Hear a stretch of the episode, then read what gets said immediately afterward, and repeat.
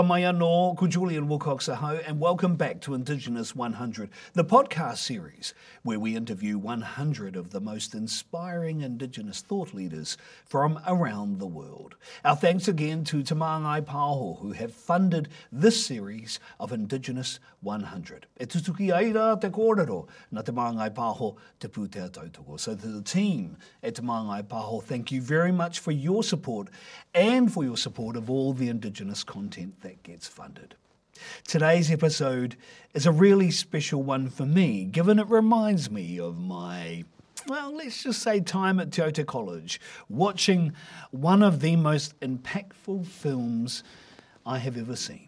The film is, of course, Once Were Warriors. And what would the film be without the actor who is our guest today, Rena Owen, who played Beth Heke? We talked to Rena about her acting career, her training actually as a nurse, and her upbringing in the town of Moerewa in the north. She talks about projects that she's missed out on for a couple of reasons, but the role that continues to follow her throughout her life, up until the present day, is her role of Beth Heke on Once Were Warriors, where she didn't win the Best Actress of the Year award. This is our guest today on Indigenous 100. It's Rena Owen, no maida. Rena Owen, kia ora, and welcome to Indigenous 100. Thank you for having me. It's awesome to have you. You know what? My 1993 self would be giving my 2023 self a huge high five. Wow. Yeah, yeah, yeah. I'd be doing the same. yeah, but now we're 2023, so 2023, yeah. yes, coming up to the 30 year anniversary. Absolutely. Next year. Yeah. Absolutely. But yeah, 20 yes, we shot it in 93. Do you know how I remember that? It's because I went to Te College and we had a third former there by the name of Taungaroa Emile. Oh, ah. who there was this audition process that was happening. And lots of boys who, you know, fancied their kind of wares, uh, wanted to go along and audition. And Taungaroa got asked to actually by one of the boys, so he went along, didn't fancy his chances, ends up getting on this movie, which we didn't actually know too much about at the time. And I know it might be a bit hoo-ha for you to keep talking about this movie. But the reason why I wanted to start there is because I wondered if you realised at the time whether something so seminal that had such an impact on so many people that you were aware of that at the time or not. yeah. No, no, it's it's a good place to start because that's what launched me publicly and internationally. So it's the right place to start. I mean, prior to Once Were Warriors, I spent most of my years in television, sorry, and theatre, learning my craft. And I could never have done what I did in the movie without the eight years that came pre- previous to And I- doing I the do film. wanna get into that too. Yes, we will, because Yeah. especially my mentors who, who you'll recognise straight away. I knew when I read the book, and I, I'm not a book reader because I'm a bit, you know, um, what's it, ADH, you know, attention deficit. You know, I was always the kid in school who was daydreaming, looking out the windows. So for me to read a book, I have to literally binge read it, which is why acting's so good for me because acting forces me to be 110% in the moment, be there right now. That's where acting's great. And you'll, you'll see that a lot with young people who do have attention deficit. When they focus on their thing that they're born to be or born to do, they're just going to excel because every cell of your being goes into that focus moment. I was living in Wellington. Um, 1990, I was invited by Jim Moriarty Oh, yeah. down to Wellington to be a part of the first ever Theatre Marae season ever at the Depot Theatre, which went on to become Takirua.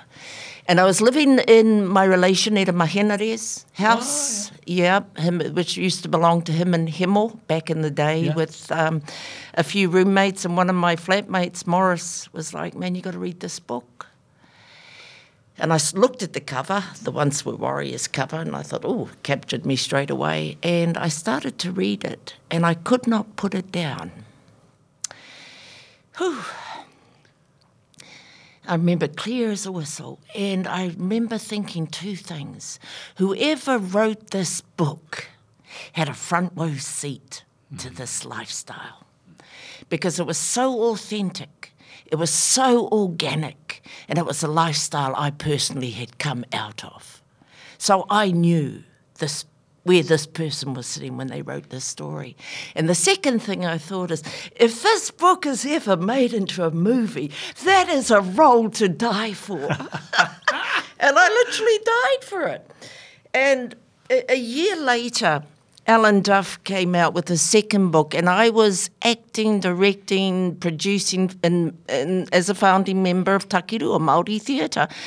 And Dylan's called me and said, We want to do a reading of an extract from Alan Duff's next book, One Night Out Stealing. Would you organise something? And I said, Sure, sure, give me the extract you wanted. I lined up a good Māori actor uh, to, you know, read the role. And then come the night, he didn't show up. And of course, Alan Duff thinks this is a whole artistic bit of, you know, whatever. and the publisher's freaking out. She said, Well, what are we going to do? And I said, Well, I just bloody have to read it myself. Yeah. And so I did. I just started to read. And not long into reading, Alan turned around and he looked and he listened. And he came up to me at the end of it and he said, You read that exactly the way I wrote it. And he said, How did you do that? And I said, Well, I'm an actor and I know this lifestyle. And then he said, Have you ever read Once Were Warriors? Because you'd be a great Beth. and I said, yeah, Yes, I've read it. And I'd been pitching myself for the role of Beth. And he got a book of the publisher and he wrote in the inside cover, To Rena, maybe my Beth one day. I hope so. so that's where that journey began with me. It began with the book mm. that came from Alan Duff. And we're only, as actors, as directors, as producers, we're only ever as good as our vehicle. That vehicle was as powerful as you could get. Mm. That vehicle dared to go to places that nobody had ever gone to. That's why it was, it ripped everybody apart. Yeah, but there are those who still see Once Were Warriors as Jake's story. I, I, I never felt that. Oh that. no, no, no! I've never. I never felt that. Well, that's new to me. yeah, no, but what, because there are people who see Once Were Warriors as Jake's story. Now, I never felt that way, but I think it's because of that kind of iconic role and the way in which Jake is in that book that people see it as Jake Heke's story, but it's not. It's no, no. Beth's J- story. Jake's Jake's story was the sequel. Hmm. What becomes of the broken hearted was Jake's all of Jake's story, and in fact, one of the keys to the film's success was that it, it was a wahine Yeah. story. And in fact, uh, Lee Tamahori and Robin Scholes both saw it as Beth's story, mm. which is why they brought in Riwia Brown mm. to work on the screenplay. And if you take out the woman, if you take out Beth, if you take out Grace, well, then you've got what you got in the sequel. Mm. So no, this was I don't ever say it was Beth's story and I don't say it was Jake's story. When you're writing a script, a story, you have to have a point of view. Every story has a point of view. So you watch it from a certain character's point of view. The story is Beth's point of view. The arc is her choice of her choosing to rise up, stand up against Jake, hmm. and ultimately leave him. Hmm. But it took, unfortunately, the greatest cost. She lost a child before she said, enough is enough. And then you follow her to the marae, where she reconnects with her whānau and marae. So I've always seen it as a family story. And I always believed that that's why it was so successful. Because we all come from families. And alcohol abuse, domestic violence, sexual abuse, all the issues it, it dared to deal with happen all around the world. Which is why it was so. It sold in 66 countries. To this day, it's still one of our most successful films because people identified with it. What made it unique, though, is it was a Māori family and they saw aspects of our culture. And Lee was very clear about how he saw the vision, very clear, right down to his opening sequences. And um, so he knew he knew the kind of fil- film he was making right from the from the beginning. But before Lee came Robin Scholes, and and you know we don't have a job without producers, and producing is a tireless, unpaid gig. Mm. Nobody pays a producer to run off and create this vision and bring in your key creators. So key creators being Robin, a producer, Lee, the director, me and Tim and Lee. We were the five key creators on that movie. Yeah. And she was driven by her personal experience of being raped. Now, that's a big story in of itself that drove her to want to make this movie and and then she managed to bring Lee on. And I'd first me, Riwia, and Lee Tamahori. Tim was doing Shortland Street. We all were part of the Air Tipu Air series, which were the first ever one-hour Māori dramas made for Television New Zealand, written by Māori, made by Māori for Māori. And another key to the success of Warriors is that the Māori had creative control. And Lee was very clear about that, that he wanted, he put Māori wherever he could, in front of camera and behind camera. Mm. You know, but we couldn't have made the film without a Pākehā, without Robin. And I, I personally, you know, I, I'm trying to find that, that space in between because I come out of a Pākehā woman you know, and I remember when I was going through my 20s, my radical stages as the whole movement was happening here in the 80s, and I was rah, rah, rah, rah, rah. This was in London on my soapbox, and um, this Pākehā New Zealand woman kind of said, you know, I'd met her a couple of times. She said, You got a bit of a cheek, actually, Ren. And I said, Why? And she said, You come out of a white woman with a Pākehā woman. You came out of a Pākehā woman. And that kind of stopped me in my tracks. Mm. I thought, yeah. So I think part of me and my purpose is being that bridge to that in between. We haven't quite found the right word for it. But I can't just say Maori because then I'm denying my mother. Mm. Or like when I got all this attention, it was always Maori this, Maori that. She's like, well, where do I feature in that equation? You know, and my mother her story in of itself is an incredible story because she married my father at a time when Pākehā didn't marry Māori. Biracial, or we were half caste, is what the word was back then. Didn't happen. We were probably one of the few half caste families in Moerewa. My mother was one of the few Pākehā in a valley full of Māori. Mm.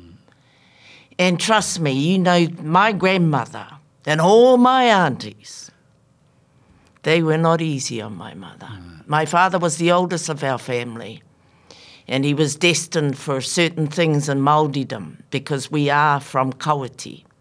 And my grandmother had a whole lot of land. And my mother, who'd come from Epsom Girls or Auckland School down here, got thrown up into that. One brother got thrown up onto that farm with all these Māori. You know what, though, by the end of her days, our mother was more Māori in many ways than our dad.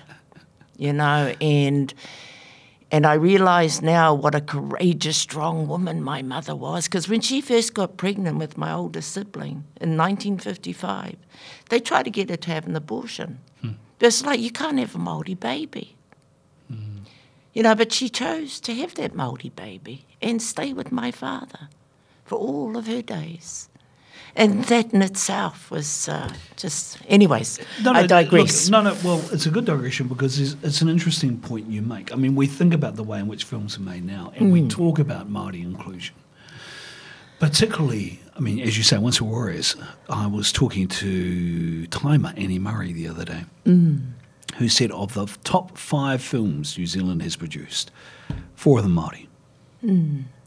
And yet we find ourselves in a time where we, we're trying to catch up uh, in the way in which Māori content is made. And so we push to have Māori everywhere as a part of the production.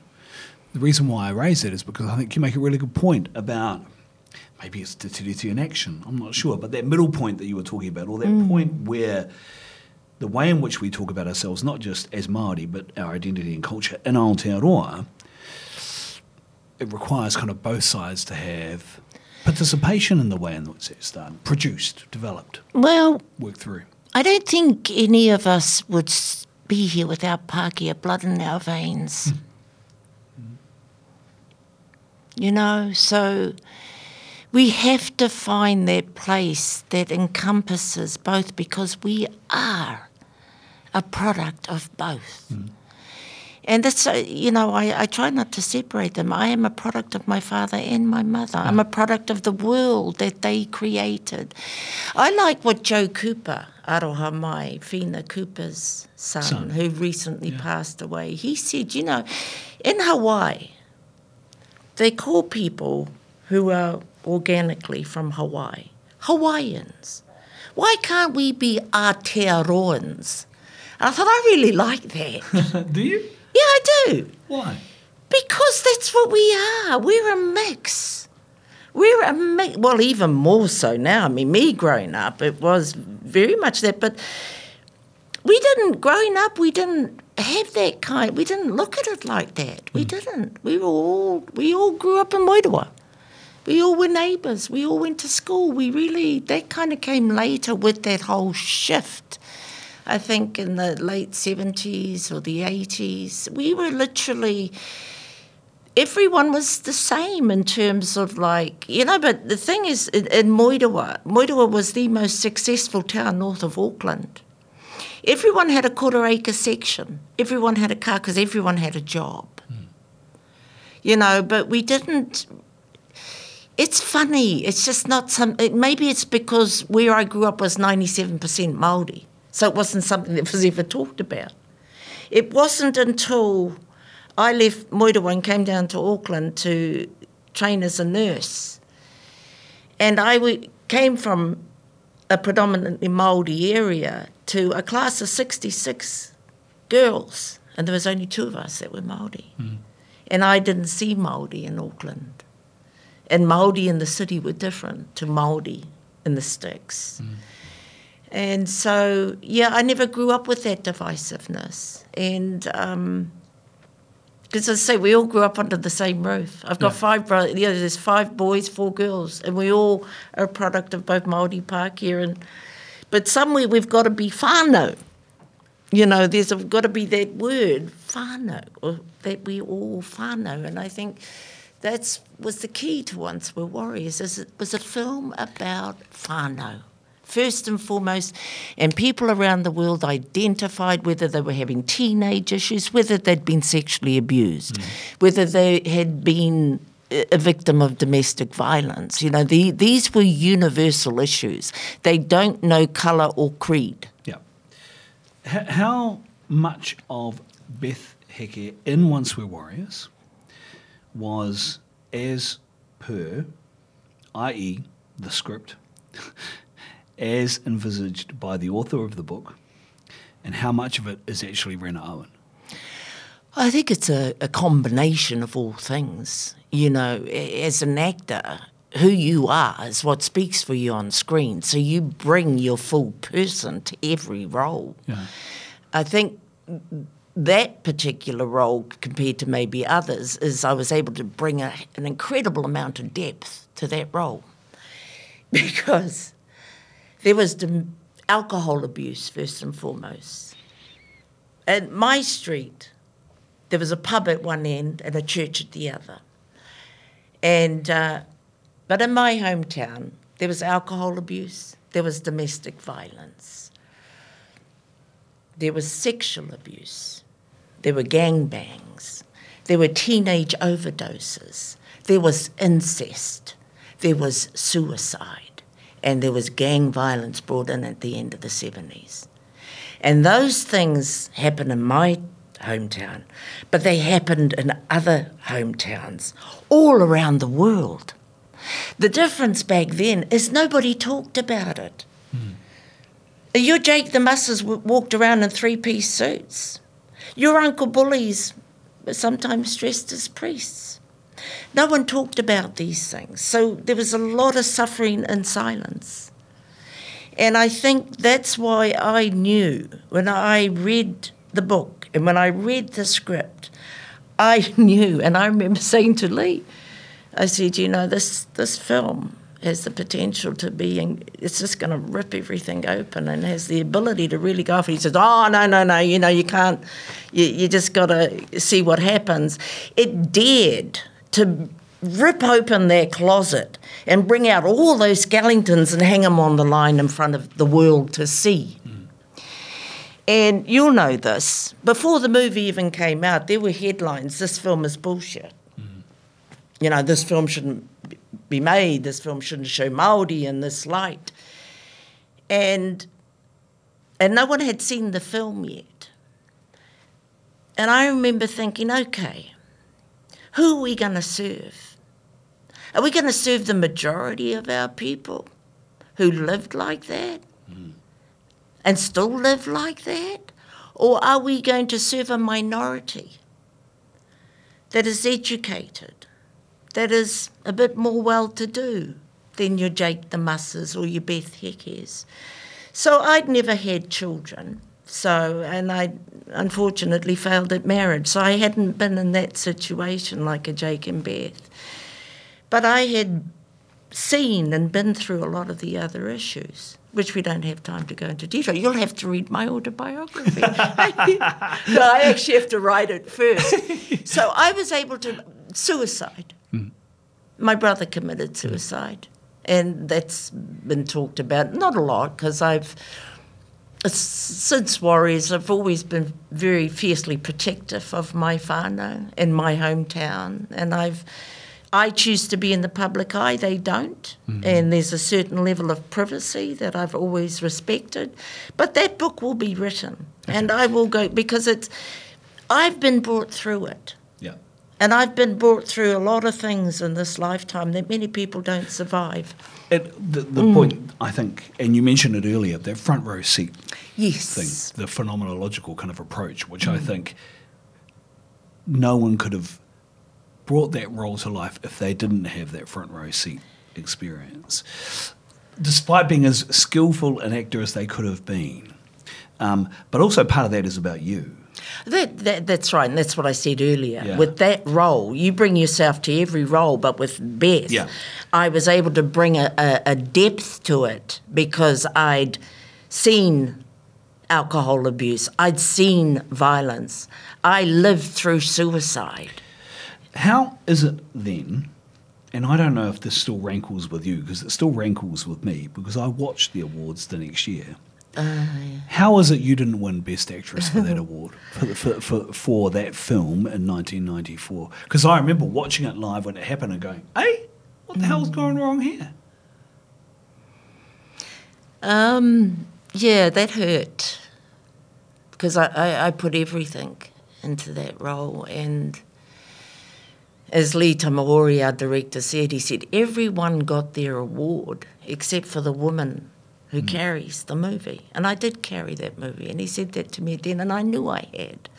I knew where I had to go to dig so deep in order to bring what I needed to bring to that role because I knew that the issues in this film were important issues that needed to be talked about, that needed to be put out there so we could stop this behaviour.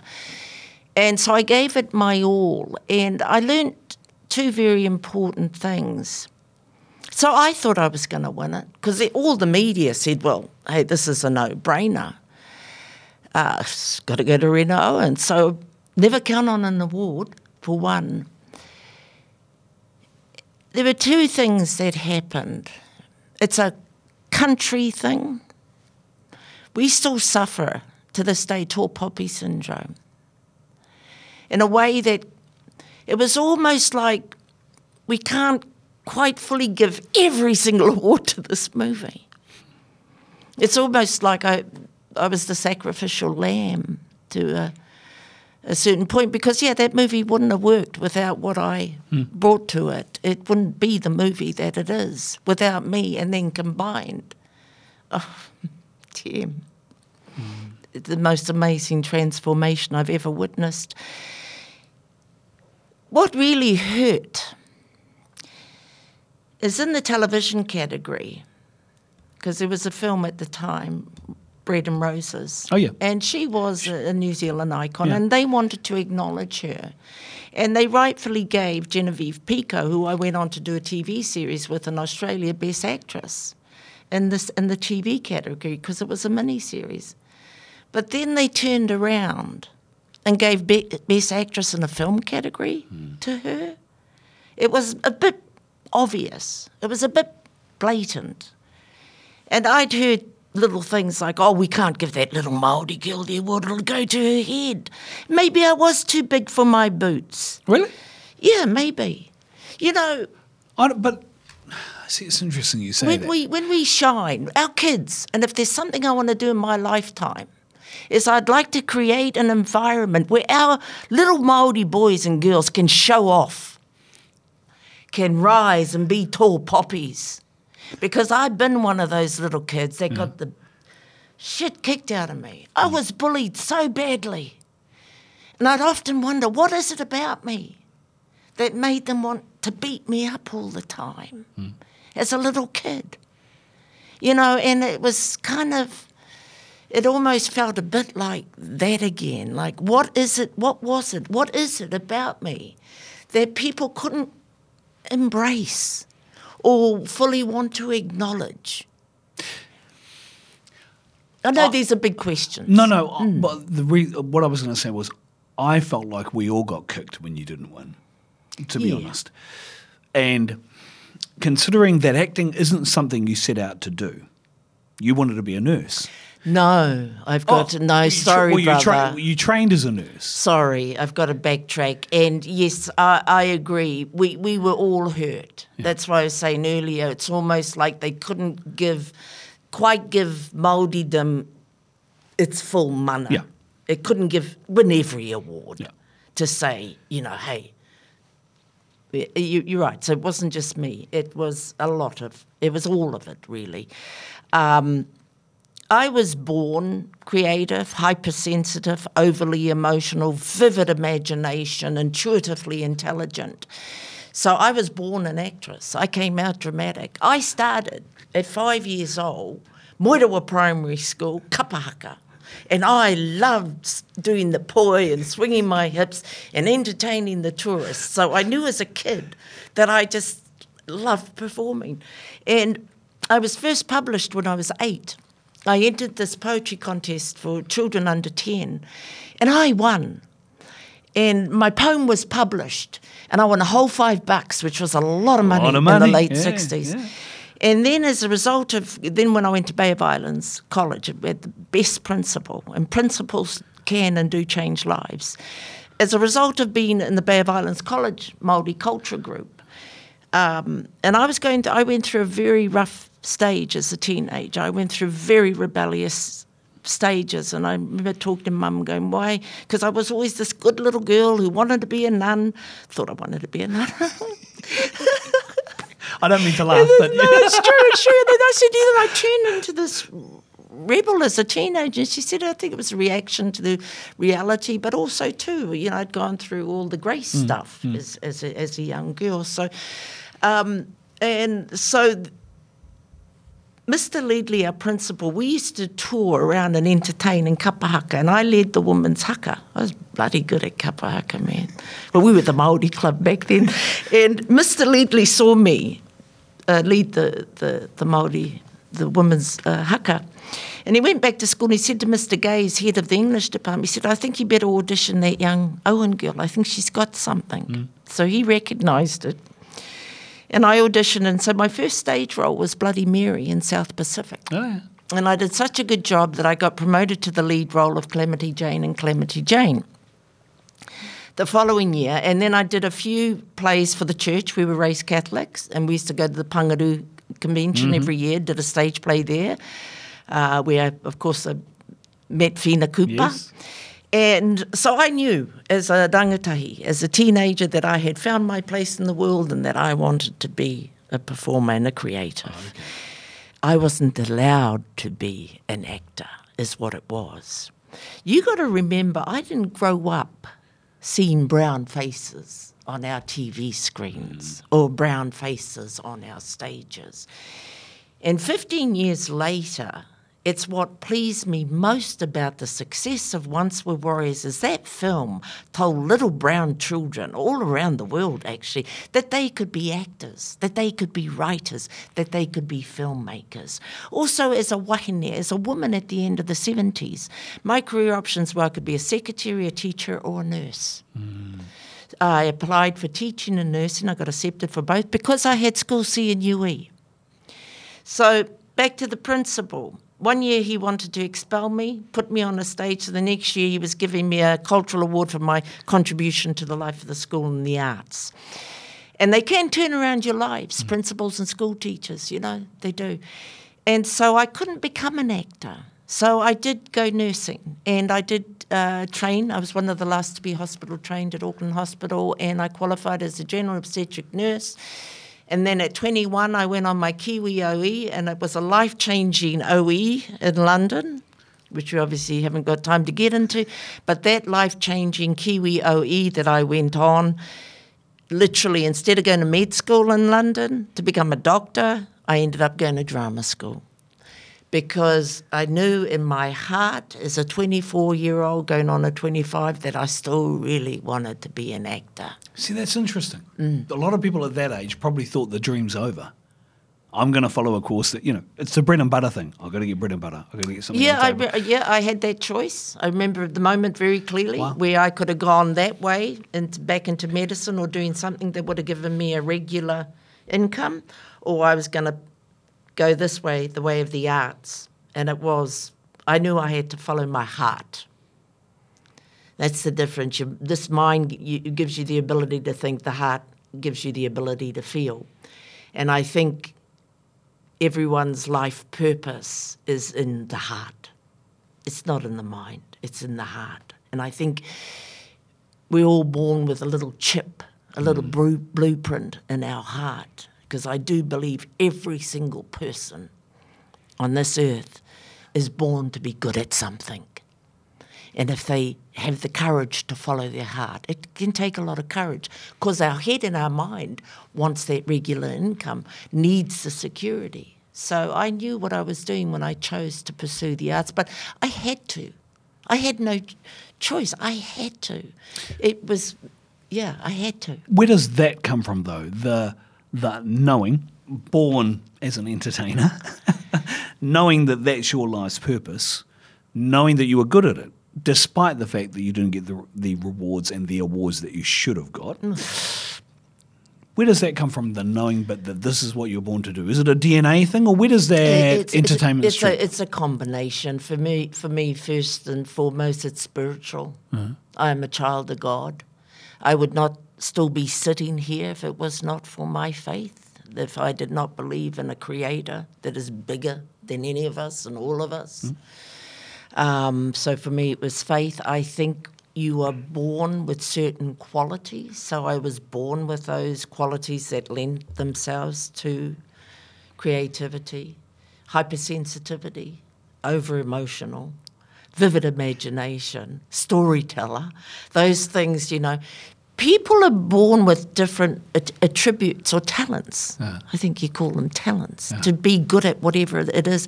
And, you know, high school is the place you find out where. So it does, I think you're born with it. Yeah. I think you are born with certain qualities. that collection of skills, though, mm. for lots of people means something different. Well, this is right. You ha- you can't just get up and go, I'm a doctor. Yeah. Or you can't just get up and say, I'm a, I'm a plumber. Hmm.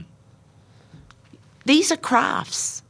These are like, okay, I've got talents. I like doing this. So in high school, I, I encourage young people find out what you like doing in high school. You want to be a rugby player? Then guess what? It starts now. Mm. You start training. You start getting out there. You get your fitness up.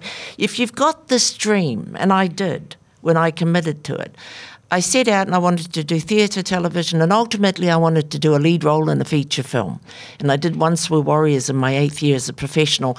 And I was very one track minded in terms of.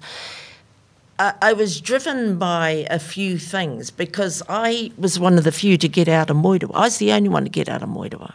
And my ticket out of Moerewa was school, called School CNUE. Mm. I had an education, so that led to a career.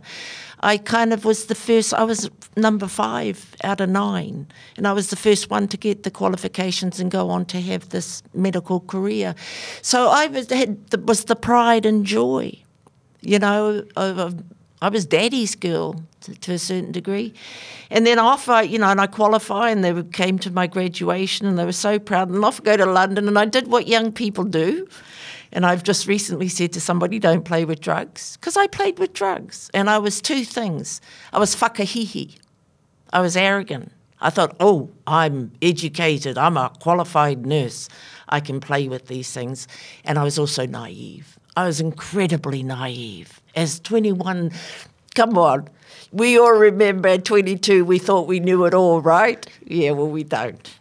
And so I played with fire and I got burned. Mm-hmm. But going through that uh, brief, intense stint with drugs, and at the time the two drugs were speed and heroin, um, made me, it was going through that that took me to that place of when I got off the drugs and had a whole lot of therapy, led me to my, back to my heart to go, I still really wanted to be an actor. So um, I had, I was driven by also this need to want to rise up again because I'd gone from there to, you know, to the gutter, mm. so to speak. And he, I believe that it was a divine intervention. I got caught at the drug dealer's house. They took us to the cop shop, King's, King's, King's Cross in London. And I, you got to remember, my experience of police was working on the same side of the fence with them at A and E in Auckland Hospital. And I just said, "What do I do?" And they just said, "Tell the truth." So I told the truth, and I signed the dotted line, and that's what convicted me. But it saved my life. Mm. You know, that conviction is a pain in the. How much of a pain? Huge. What, huge pain. What What's the impacts of it? What has it? Well, you know, when you've got a conviction, um, visas, waivers. Oh, I go through it every time. I've had to go through it recently. And you think, I think this is for, for a lot of people. That was 1984. Hmm. How many years ago is that? 40, just about 40 years. Almost 40 years ago. But when I go through it, in the paperwork, and the processing and the drug testing. It can be very humiliating. But I sit there and I go, okay, okay, God. Without that conviction, that conviction saved my life, is what that conviction did. So you got to weigh up the odds. Mm. I'm alive. And I got to go on and follow my heart and pursue my dream and fulfill my dream and go on to become a role model. You know, and the thing I like, and you'll understand this, your 20s, your 30s, your 40s, you know, your 20s, you're finding yourself, you're finding your place in the world, you're figuring out who you are, what it is you want to be in your 40s, and then you get to your 50s, and now I'm, yes, in my 60s. It's not about, so you're finding yourself, your identity, where you belong, then you're building the legend. And then you get to this age, if you're lucky enough. My dad died at 59. Mm. I'm incredibly lucky. Mm. And now it's about legacy. And for me, legacy is what do I want to leave behind?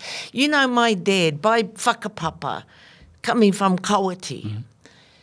could have worn, carried the Ngāti Hine mantle. Mm-hmm and he was trained from zero to seven by Piper, the oldest of my grandmother. My grandmother was the baby of her whānau that came from Naro, that came from Riri, Kawiti. Oh, yeah.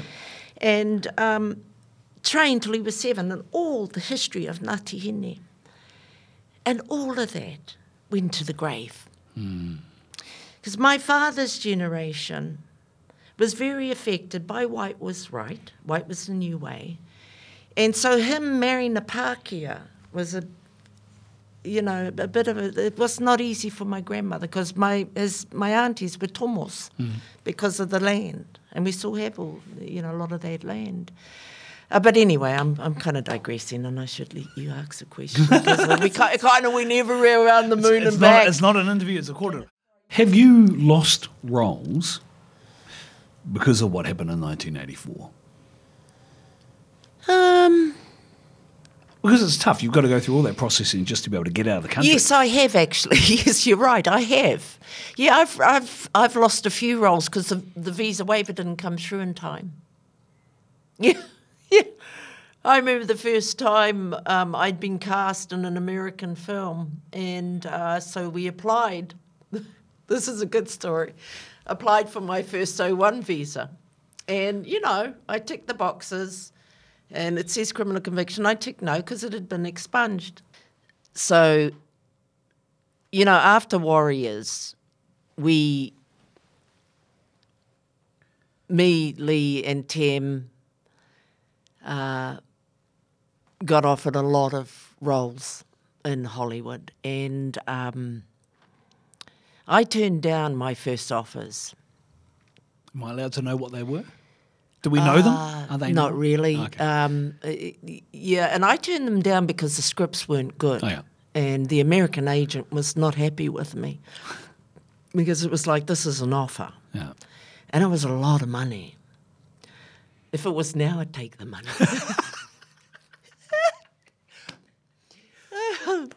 but at the time, my artistic integrity was way more important. And I thought, well, I've always chosen my roles in theatres based on script. Why should that change? Because you're only ever as good as your script.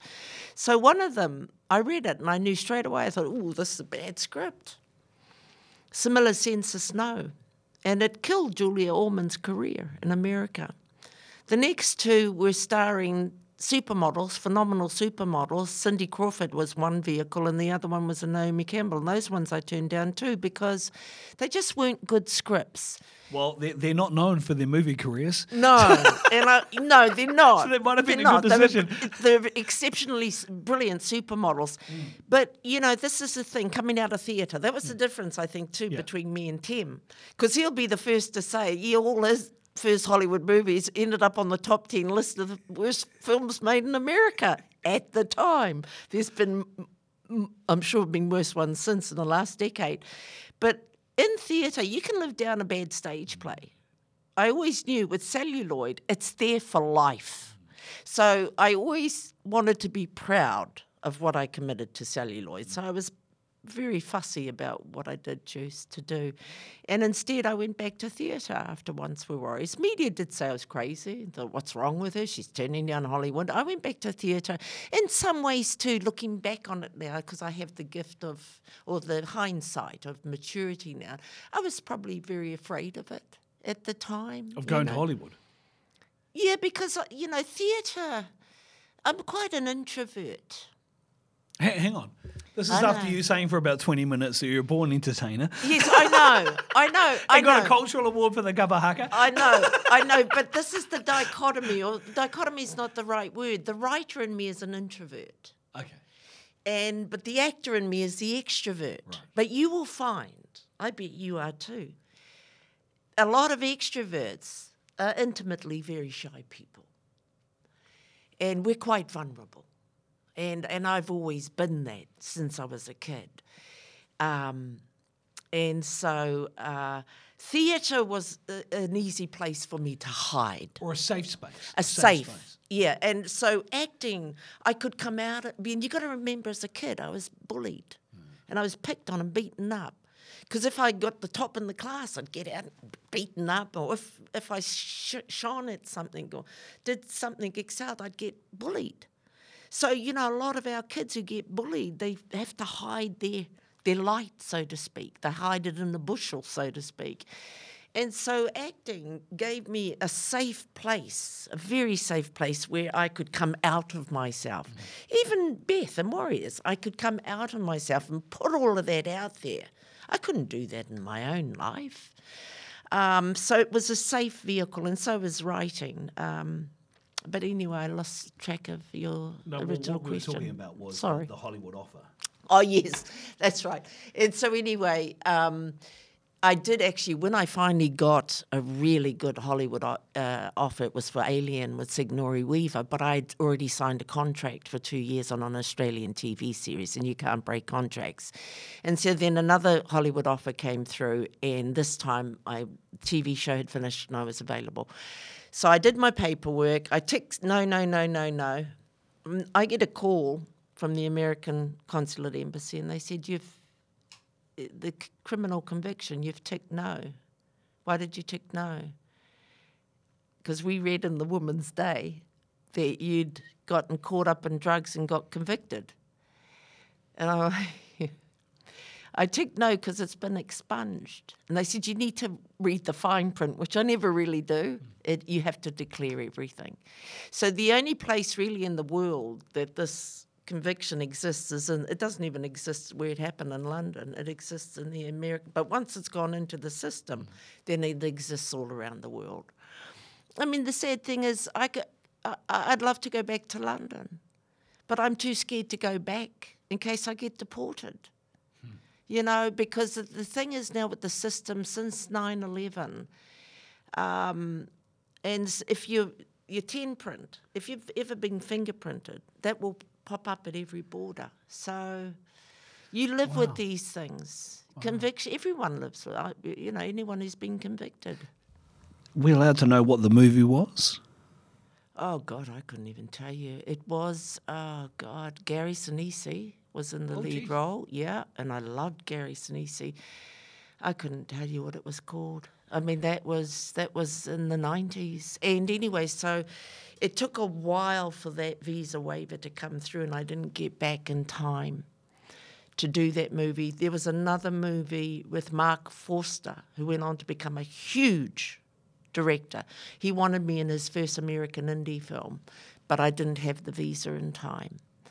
Um, it's happened recently where the visa hasn't come through in time for me to get back over for a job. So it's just, yeah, sometimes it can feel quite cruel, but it's it, like I say, I just have to go, it saved my life. Well, I, I never knew you were going to be or had asked to be a part of Alien. I never knew that.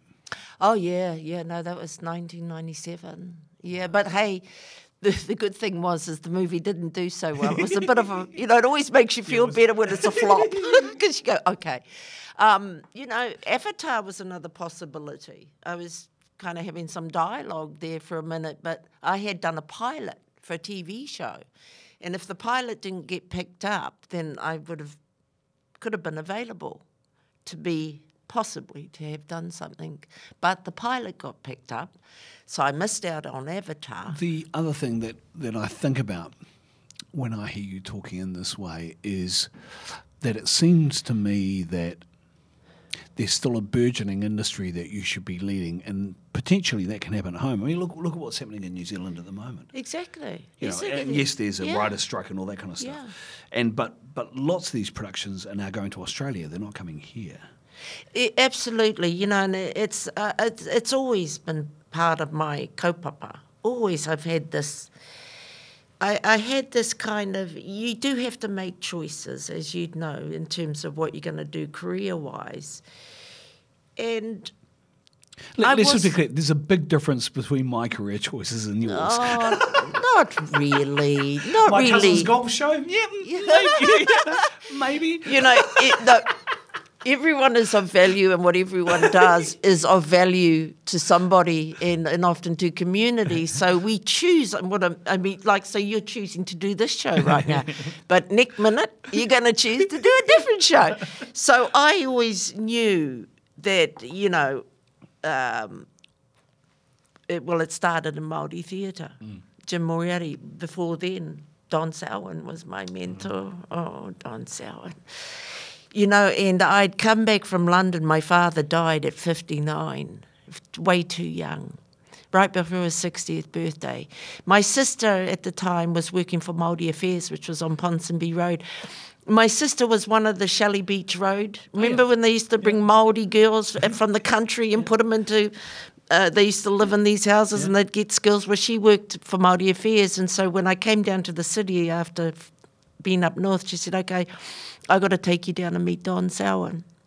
Just down the road, pretty much. Yes, yeah. pretty much just down the road because he's doing what, what you've been doing in London. Because I wrote my first stage play in London. Oh, wow. Uh, gosh, um, the river that ran away, and that was based on my experience of uh, coming off drugs and human issues, and yeah, and. Um, and and so I'd already committed to that life in theatre and write, being a writer and being an actor. And she said, "I'll take you down." So she took me down, and I met Don. Don. What a man, eh? Oh, do you know, never forget him. And it reminded me so much of my dad because he had on the white singlet and he had the towel around his neck. you know, the old Billy T, you know, and, and he, oh, But the voice. The voice and the you know and he was my mentor and my friend and, and really a father figure to me was Don and and um, and of course through Don and Larry Parr was the E Te Pū Air series and that's where me and Lee Tamahori and Riwia Brown every all these Māori got brought out of the woodwork you know, to give them that opportunity. So I've always seen part of my life purpose is to do the same as what Don did, as what Jim Moriarty did. It's an obligation. I really believe that, that when you've been blessed, you turn around and you be a blessing to others Yeah. you know. Um, and I remember though I struggled because I had the opportunity to work and live in America, and I sh- and I said to Cliff Curtis, you know, one of our best, I said, you know, I feel torn, Cliff, because I want to be at home and imparting what I know to our rangatahi. And he said, yeah, but he said, you are, you are still helping them. And I said, how? And this was in Hollywood. He said, because you're opening the door for them here. You know, and my mother, my mother, I was living back on my grandmother's farm in Kawiti Valley, very safe, one of my most precious places. And it was that American job, and I was humming and hawing. And mum came up and saw me, and she said, she said, and I said, oh, mum, I got everything I need right here. I don't need to go off to America. And she said, listen, girl, she said, there are a thousand Māori girls out there who'd love to be in your position.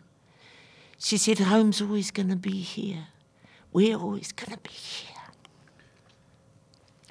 But you're not always going to have the opportunity to get on a plane and go and work in America. She said, You take that job and you catch that plane and you go to America. Thing is, as you know, you know, they do die. Hmm. And people aren't always going to be there. But their wairua is always going to. My mum always with me. That night when I didn't win that award, it really hurt. And I had a lot of whānau come down, nephews, teachers, all so proud of me. And I, I didn't win it. And my mum had this strong feeling before the moment happened. And she knew, she was intuitively intelligent. I get my gifting from my mother. Other things I get from my dad, the high Kawiti forehead, the cheekbones. and I, I was so hurt and I got, just went out and cried. And she was staying with me that night. And I'll never forget it because I was crying. And she's in bed and she just cuddled me. And she said, it's, you know what she said to me? She said, listen, girl, even Jesus got rejected by his own. My mother was a devout Catholic, and I'm grateful for that because she passed on the gift of faith to me. Mm. You, th- it's interesting that you say that dichotomy of maybe I got dichotomy right in that context actually um, of, of being at home and being away. You know, and- and and, uh, the ability to be able to open doors and and all that kind of thing. Because and Cliff's right. Mm. Actually, is that part of your responsibility ongoing? Is actually is to actually keep opening Yes. those doors. You know, we've got some fantastic, talented, Oh gosh, yeah, young yeah. Maori actors. I mean, look at what Julian Dennison is doing with Minnie Driver and them in Uproar, and then look what Yeah, um, you know, yeah. Tioreore Ngātai Right. Melbourne, and I mean, this you know, is, this is right, all of them. But you, you know, the thing is, and so in my day, there was hardly any Maori Yeah. in drama school. Now our drama schools are full Yeah. of Maori. We've got the talent, and we've got the writers, and we've got the filmmakers. What makes a film Maori, or is it a New Zealand film, an Aotearoan film? yeah. You know, See, in that context, you're yes. right. That's where the Aotearoa part comes in. Yes, because it is. It's a film that belongs to the whole country. Yeah. You know, one of the things that pleased me most, besides the fact that that film told young our young Maori and Pacific Islanders that they could be actors and writers and filmmakers, is before the film came out here, or even after the film came out, there was the top critic, I can't remember his name, but in his review he says, "Oh yeah, well this movie shows us what we all know, knew is that Maori get drunk and beat each other up," and then there were other headlines: "This film is bullshit." The first review, and I knew that people would see this, as they would see the, the, the issues that needed to be put out into the light. The first international critic, and he was the biggest in the world at the time, in, in Cannes, where the movie premiered, he said, the first sentence said, This film shows what can happen to a warrior race that has been colonized. That's what the world saw. That's what the whole world saw Yeah. And Irish identified with it. Yeah. Any country that had been colonized identified with once Warriors. Native Americans, white people. You know, the, the thing that are blonde hair, blue eyed. That's what blew me away. As me and Lee toured the world with the film, and um, it was in all these Scandinavian countries, the standing ovations and they were all incredibly white. But it was their story. Cold, cold climates, they drink a lot, they fight. People get sexually abused, people abuse alcohol, people have domestic violence. The amount of people that would come out of the cinema and would just cry on my shoulders.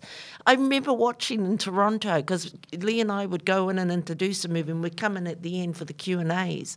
So we'd always come in the last few minutes. And I remember watching this small, petite Asian woman jumping up in the aisle when Uncle Bully's getting beaten. Just go, yes, smash him, smash him. And I knew she'd been abused. There was a guy, uh, one guy, Scotland, Scottish fella, standing up in the front row, shout, shouting at that screen. There were big gang members here at home who came in all staunch. And at the end of the movie, sitting there crying like babies. That's what that movie did. Because that movie brought home a truth. That too, a truth that too many of us experienced or knew somebody who had experienced them. So that's a big part of my mahi is humanity. Arts is about humanity.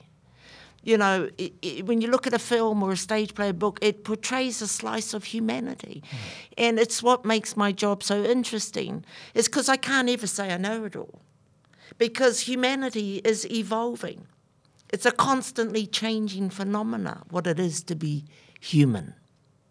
And when humanity is brought to the screen, when you think about what are your most favourite movies, and you ask yourself, why is that movie my favourite movie? I'll tell you, I can put money on it. It touched your heart.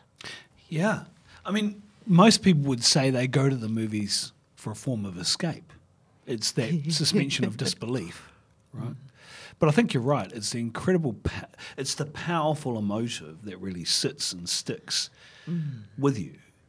And I wonder if that's something that you still uh, are searching for, is something similar, similarly as powerful, as provocative, as emotive that can hit an audience like that movie?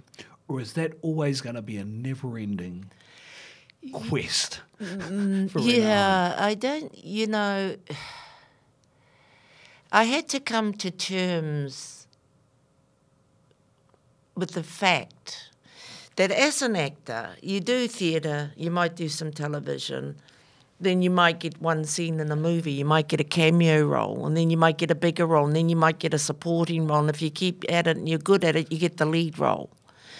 Well, my film career went straight to the cherry mm. on top of the cake. Mm. Even big movie stars, just every time they'd meet me, they go, "Oh my God, that movie!" Um, nobody's ever gotten reviews like you got. I got internationally, and this what justified me in a lot of ways when when I wasn't. Uh, given Best Actress here on home ground, which is where it really matters the most, is on home ground. A month later, I went off to the Montreal Film Festival, which is an A-list film festival, and I won Best Actress there. I then I won it in San Diego. I won it in Portugal. I won it in France. I won Best Actress all around the world. So that kind of reinforced and told me, you know what, you did a good job, girl. Mm. You did give everything. I gave everything I had to that role, and I did do a good job.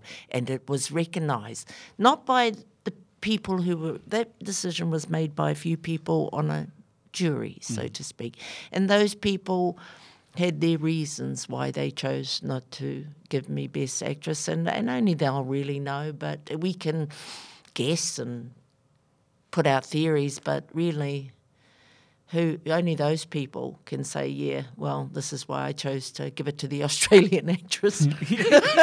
well, I mean, the other thing that, that I think about is you know, say for example, a film like Whina, mm, mm. powerful lead. Yes, th- three actresses or three actors that form. And by the way, I think that does justify Whina in the way in which we recognise Whina now mm. as such a powerful leader in her community in Aotearoa. But um, you know, it feels to me like, and I don't know whether this is true or not. And you can tell me whether it's true or not. Is that you know there's still a role there for Rena Owen that can be as powerful and as impactful as Beth Heke. And I wonder if you mm. found that you're, you're still seeking it, or actually it's the unattainable. I, I'd like, yeah, I, I kind of, I knew back then that, and still to this day, it's to get a role that matches, let alone even gets close to that. Boy, if I'm blessed with another one in my lifetime, then I'm super blessed because uh, those kind of roles don't exist unless somebody creates them. But isn't that part of the problem, though, Brennan? Isn't that part of the problem that because there are so many stories uh, that should be told that have these powerful characters, lead female powerful mm, characters mm. that we know about them. I mean, you've got you've got hundreds of them in Ngāti Hine. Yes, this is right. We need to, yeah, and I don't necessarily see it as a problem. I think that's more the word, that's the challenge uh, front in front of us is okay. And that's, you know, I've, I've got a lot of skills and I've, I've as a writer, as a creative, as an actor, uh, and I call myself a creative because I do all of those yeah. things. And I did spend a 10 years of my life producing and developing a project, and that kind of went askew. So it's not for want of trying. Yeah. There's many out there that have tried to get their projects up and running. It's a long road, that's which is why I'll always acknowledge Robin. You're the as a producer, you're the first in the gate. Uh-huh. It can take you ten, it can take you twenty years. Even the biggest Hollywood movies can take 10, 20 movies to develop your script, get your director, and then raise all that money to mm. make it. It's an enormous job, and and very few manage to pull it off, and very few manage to be hits. Very, very few. In fact, I was so naive at the time. I thought, oh, well, every movie I'm going to do is going to be a Once Were Warriors. this one was easy. It was a hit. They'll yeah. all be hits They'll all be hits. No. No, Do you no, mind if not. I, if I ask you what the project w- was that went askew? Yeah, I um, I was given a novel by the daughter of a publisher, of a, an exceptional publisher called Christine Cole-Catley, who single handedly put literature, New Zealand literature giants, on the shelves. And I was given this book called Behind the Tattooed Face. Oh, Pat Heretaunga Baker, yes. Heretaunga ba- yeah. Baker. by her daughter. And I said, well, what do you want me to do? And she said, I want you to read it. Maybe you'll want to write it, direct it, or produce it. And I was up home. Mum was a book reader, and I sat there on the couch. She's reading one book, I'm reading this, and then I finished it. And I put it down, and she said, Well, what do you think? Because Mum came to that meeting with me at the Waitangi Treaty Grounds, where we met, because I was at home at the time. I said, Well, it's brilliant, but it's going to go in the too hard basket. And she said, Why? I said, Well, we just don't have that many Māori who, who can walk, work in front of the camera and who are well versed in Te Reo Māori. And I said, also, I'd have to raise 20 to 30 million dollars to pull this off. Yeah. And, um, and I went off to LA and did a job, and you know what? That the images yeah. out of that book just wouldn't leave me alone. I'd wake up in LA and all of these tupuna are standing at the end of my bed, and I'm like, oh, go away, go away. these characters just, just. I absolutely agree with you. It's one of the only page oh. turner books I read at, at, secondary school. And you're right, it's the images. The image. And the part. Te hau o te rangi. Yeah. When he lays down his life. Yeah. For his puhi. Did you try and get that off the ground? No, yes, I did. And I spent a lot of time and a lot of energy and a lot of money. What happened? Um, and we developed, so it took years to develop the screenplay. But I brought in Riwia yeah. Brown initially for the first few drafts. I Brad Haami was my Māori yeah. consultant. He did a couple of drafts. I did a lot of drafts. Script consultants, development with the New Zealand Film Commission. We got it, the script to a place where it was, yeah. and then um, big uh, bankruptcy thing happened in the world. You know, we we oh, all 2007 global yes, financial crisis. Yes. Okay. So it got put on the back burner. It became very tricky to try and sell this because no one had seen a movie like this. Mm. Had ever seen or could even see it in their minds. Well, of course, now we've got the tagline. Yeah. Behind the tattooed face is the Maori Black Panther. now people have, and here's what we have to accept and acknowledge: those who put the money, mm. put their skin in the game, they risk losing $30 million. Mm-hmm. This is why they are, it's particularly hard. But, but even now, oh, yeah. I mean, well, because we've got things like, well, I, one that I always felt was kind of similar was something like Apocalypto. Yes, that's that was that gave me that gave me um, that film reinvigorated the Did project because okay. then I could say to the people, it's like this, but it's got depth. Yeah. And yeah. it's got character relationships. Because Mel Gibson said it himself, that film was a fast, fast car chase on foot, something he always wanted to do. Yeah. But the backdrop and the culture made it interesting. Um, and um, I'd gotten it to a really good place and I had found the right creative team. And um, but the publisher passed away. Ah. Yeah, you know, as people do, they pass away. And so the rights went back to the whānau uh, and the author's estate. And uh, God bless both the daughters. They not film people. So this is the other thing, Māoridom, where up as a challenge can be for a lot of us who want to tell Ngāti Hine stories. You got to deal with all the whānau. You got to deal with the tribe. You got to cross these T's and dot these I's. And sometimes it's very hard to please people. One person may go, I love your script. The other will go, I hate your script. Which is why I think one of my best advice to young aspiring filmmakers is follow, follow your creator. Be true to you, what, your creator. Be true to your what, whatever is your Māori order. That's what you need to be true to because you are going to get your haters. You are going to get people coming at you left, right, and centre, putting up obstacles, barriers. And I'll tell you right now, if that's not happening to you, then what you're doing is not of significance. Mm. That's not to diminish what you're trying to do, but when you dare to do something like a Once Were Warriors, well, you know, that's when you dare to go out like that, then yeah, you, it's going to come at you come at you, what, you miss out on an award, mm. you know, or come at you another way. It's just, it's part of the journey. And, and, and it's, I guess that's why we get to be called trailblazers, because we're blazing territory that hasn't quite been scorched or touched or burnt. But I might go back to them and go, well, have you seen Whina now? Because this was the year we were actually doing Whina, where they said, yeah, they weren't comfortable signing the, con- the contract for the, which the Film Commission requires in order to be in, an investor. Yeah. So these are things. Yes, it's easy to say, and it's true. We have all these Maori stories. We've got all this Maori talent, and but what it takes to make a movie, it's it's a mountain. I It's am. an enormous maunga. you know, one of the, the admirable things um, about you is despite the award issue, the passion for this stuff is just so obvious. Mm. It oozes out of you. and um, which, you know, talks a lot about you, actually, mm. in recognizing this thing mm. and the creative thing. And knowing that that's what you're on this earth to do. Yes, and, and I've I say it now, and I say it every day to to I do not recommend the arts. I don't. As a career, I say to young people, I say to our rangatahi, there's two careers I, I encourage: food, because people always got to eat, or medicine, because people always get sick. Yeah. When you pursue the arts, and I kind of just knew way, way back then in 1985, September 1985, when I made the decision to go to drama school. My dad was shame about your medical career. but, you know, I went to drama school. I followed my heart.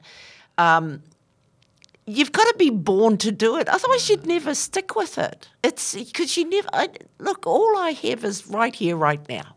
Yeah. That's the only way I can live my life. I can't tell you right now where's my next paid job. But I've always believed that there would be another paid job. So I've always had faith. And I've managed to always have a roof over my head and a kai in my puku. But also, I think what enabled me to do it is how I grew up. I grew up in the, in the lap of Papa Tuanuku. You know, all our whānaus had a lot of kids. We milked cows. We were dairy farmers. My grandmother had a very successful dairy farm. Everything we ate came out of our gardens. She had every fruit in her orchard. We planted, we harvested, we fed the whānau. Hmm.